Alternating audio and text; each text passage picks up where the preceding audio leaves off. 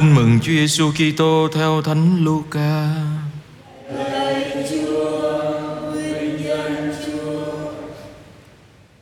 Khi ấy Chúa Giêsu trỗi dậy ra khỏi hội đường.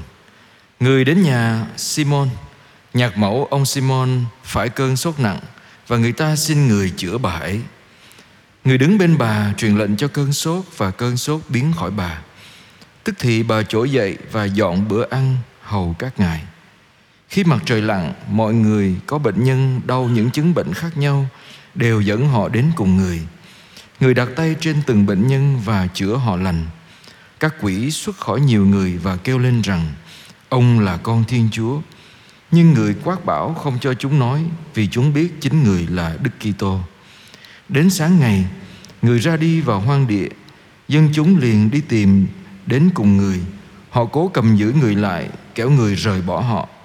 Người bảo họ rằng, ta còn phải rao giảng tin mừng nước Thiên Chúa cho những thành khác, bởi chính vì thế mà ta đã được sai đến.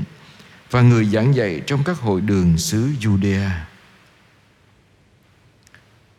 Đó là lời Chúa.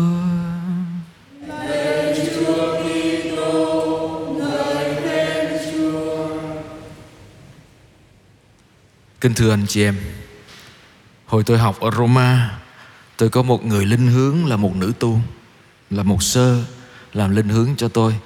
Vào ra đến năm ba khi tôi sắp tốt nghiệp thì uh, sơ uh, cũng phải sơ cũng từ nhiệm và sơ về lại nước của sơ thì lúc đó trong lớp của tôi nhiều người tiếc nuối lắm vì sơ dạy rất là hay và rất là uyên bác rất là khiêm nhường và tôi ngồi tâm sự với sơ, tôi hỏi tại sao sơ không ở lại với chúng con thêm. Nhiều người cần sơ. Thì sơ mới nói một câu, tôi biết là sơ trích từ một tác giả nọ mà tôi không nhớ tên. Sơ nói, tôi sẽ ở khi mà các anh cần tôi, cho dù các anh không muốn có tôi. Nhưng tôi sẽ đi khi các anh không cần tôi nữa, cho dù các anh muốn có tôi và câu nói nói này với của sơ, tôi thấy được cái sự xác tín và khôn ngoan của một người nữ tu uyên thâm trong đời tu anh chị em. Nghĩa là gì? Mình ở khi người ta cần mình, cho dù người ta không muốn có mình mình biết người ta cần mình. Nghĩa là cần là người ta không thể thiếu mình được vì mình phải giúp, mình phải nâng đỡ, mình phải đồng hành với người ta. Nhưng mình đến một lúc nào đó khi người ta tự đi được rồi. Người ta không cần mình nữa. Nhưng lúc đó người ta muốn có mình. Tại vì ta quý mến mình. Người ta yêu thương mình. Hoặc là người ta thấy mình quan trọng trong cuộc đời người ta. Nhưng lúc đó người ta không cần mình nữa. Mình phải can đảm ra đi. Tôi thích cái tâm niệm này vì người tu sĩ chúng tôi hay mắc một cái chứng bệnh là mình ở để cho đến lúc người ta muốn có mình.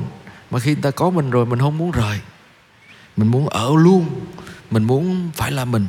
Mình muốn mình là trọng tâm tâm điểm của họ. Hay là nhiều khi chúng ta thấy trong gia đình một cái một cái khó khăn mà nhiều gia đình gặp phải là gì anh chị em? Khi con mình nó cần mình thì mình không ở với nó. Đứa bé khi nào nó cần người cha của nó, anh chị em biết không? Ba, bốn tuổi, nó cần cha mẹ của nó hiện diện bên nó. Vì một ngày nó hỏi tới ba ngàn câu hỏi người ta nghiên cứu một đứa trẻ khoảng ba bốn tuổi trở lên. Nó bắt đầu biết rồi 4 tuổi đến 5 tuổi, một ngày nó sẽ hỏi ba ngàn câu hỏi. Tại vì nó lúc đó nó, não nó phát triển. Nó muốn biết mọi sự là gì? Tương quan, trời đất, con mèo, con chó, con gà, cái cái bàn. Và cái người mà nó tin tưởng nhất để hỏi là ai? Cha mẹ nó. Nhưng mà lúc đó cha mẹ nó ở đâu? Lúc nó cần nhất để có cái câu trả lời cho nó. Đa số chúng ta gửi con mình đi. Đa số chúng ta à, phải đi làm phải kiếm cơm nuôi con. Đến lúc mà con mình không cần mình nữa là lúc nào à? Lúc nó tới tuổi dậy thì. Lúc nó tới 17, 18 tuổi nó muốn nó tự lập. Thì mình lại lúc đó mình thành công rồi mình có tiền rồi mình sự nghiệp mình ổn định rồi mình lại muốn níu con mình ở nhà mình sợ mất con.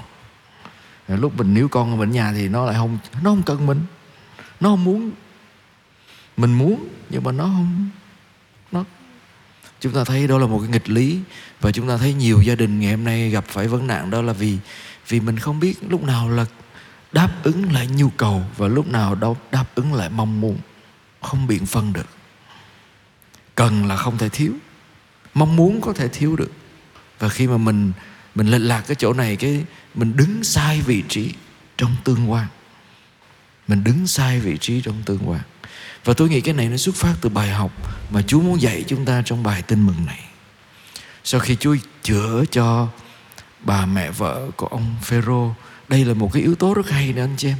Đâu là đâu là dấu hiệu của người được chữa lành? Chữa lành không phải là hết bệnh. Chữa lành là một người có thể quay lại phục vụ tha nhân. Bà mẹ vợ của ông Phêrô được chữa lành, bà ấy có thể quay lại phục vụ mọi người phục vụ cộng đoàn của Chúa. Người mà không có bệnh gì hết, nhưng mà không có tiếp xúc được với ai hết, không sẵn sàng phục vụ, không sẵn sàng dấn thân, người đó không có được lành. Ừ? người đó là hòn đảo. Ok. Ừ.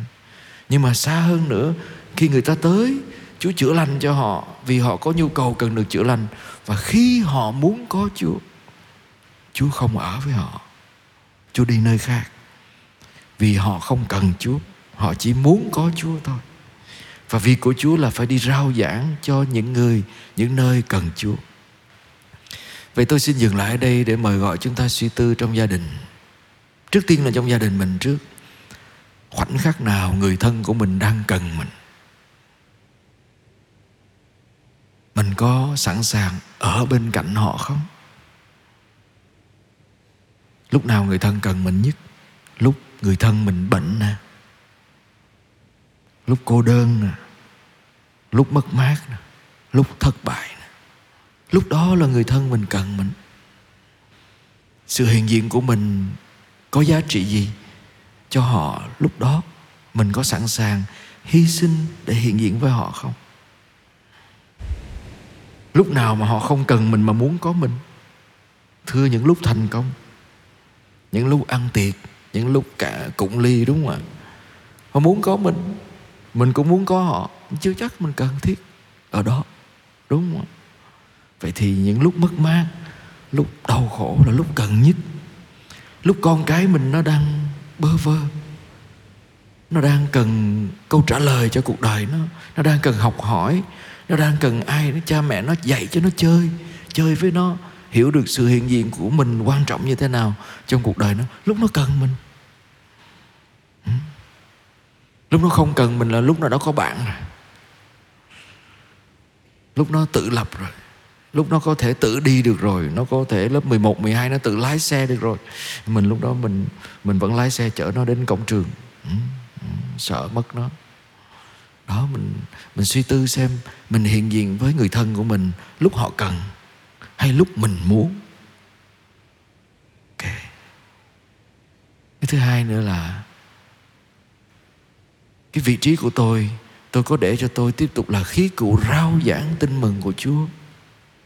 Hay là tôi tìm mình trong cái cách rao giảng đến với mọi người để mọi người quy về mình, chứ không phải là khí cụ để rao giảng tin mừng của chúa. Và xin chúa giúp chúng ta trong hành trình theo chúa đó, chúng ta cũng học được theo gương của Chúa Giêsu đến rao giảng chữa lành và tiếp tục lên đường để nhiều người nhận biết ơn cứu rỗi của Chúa hơn. Amen.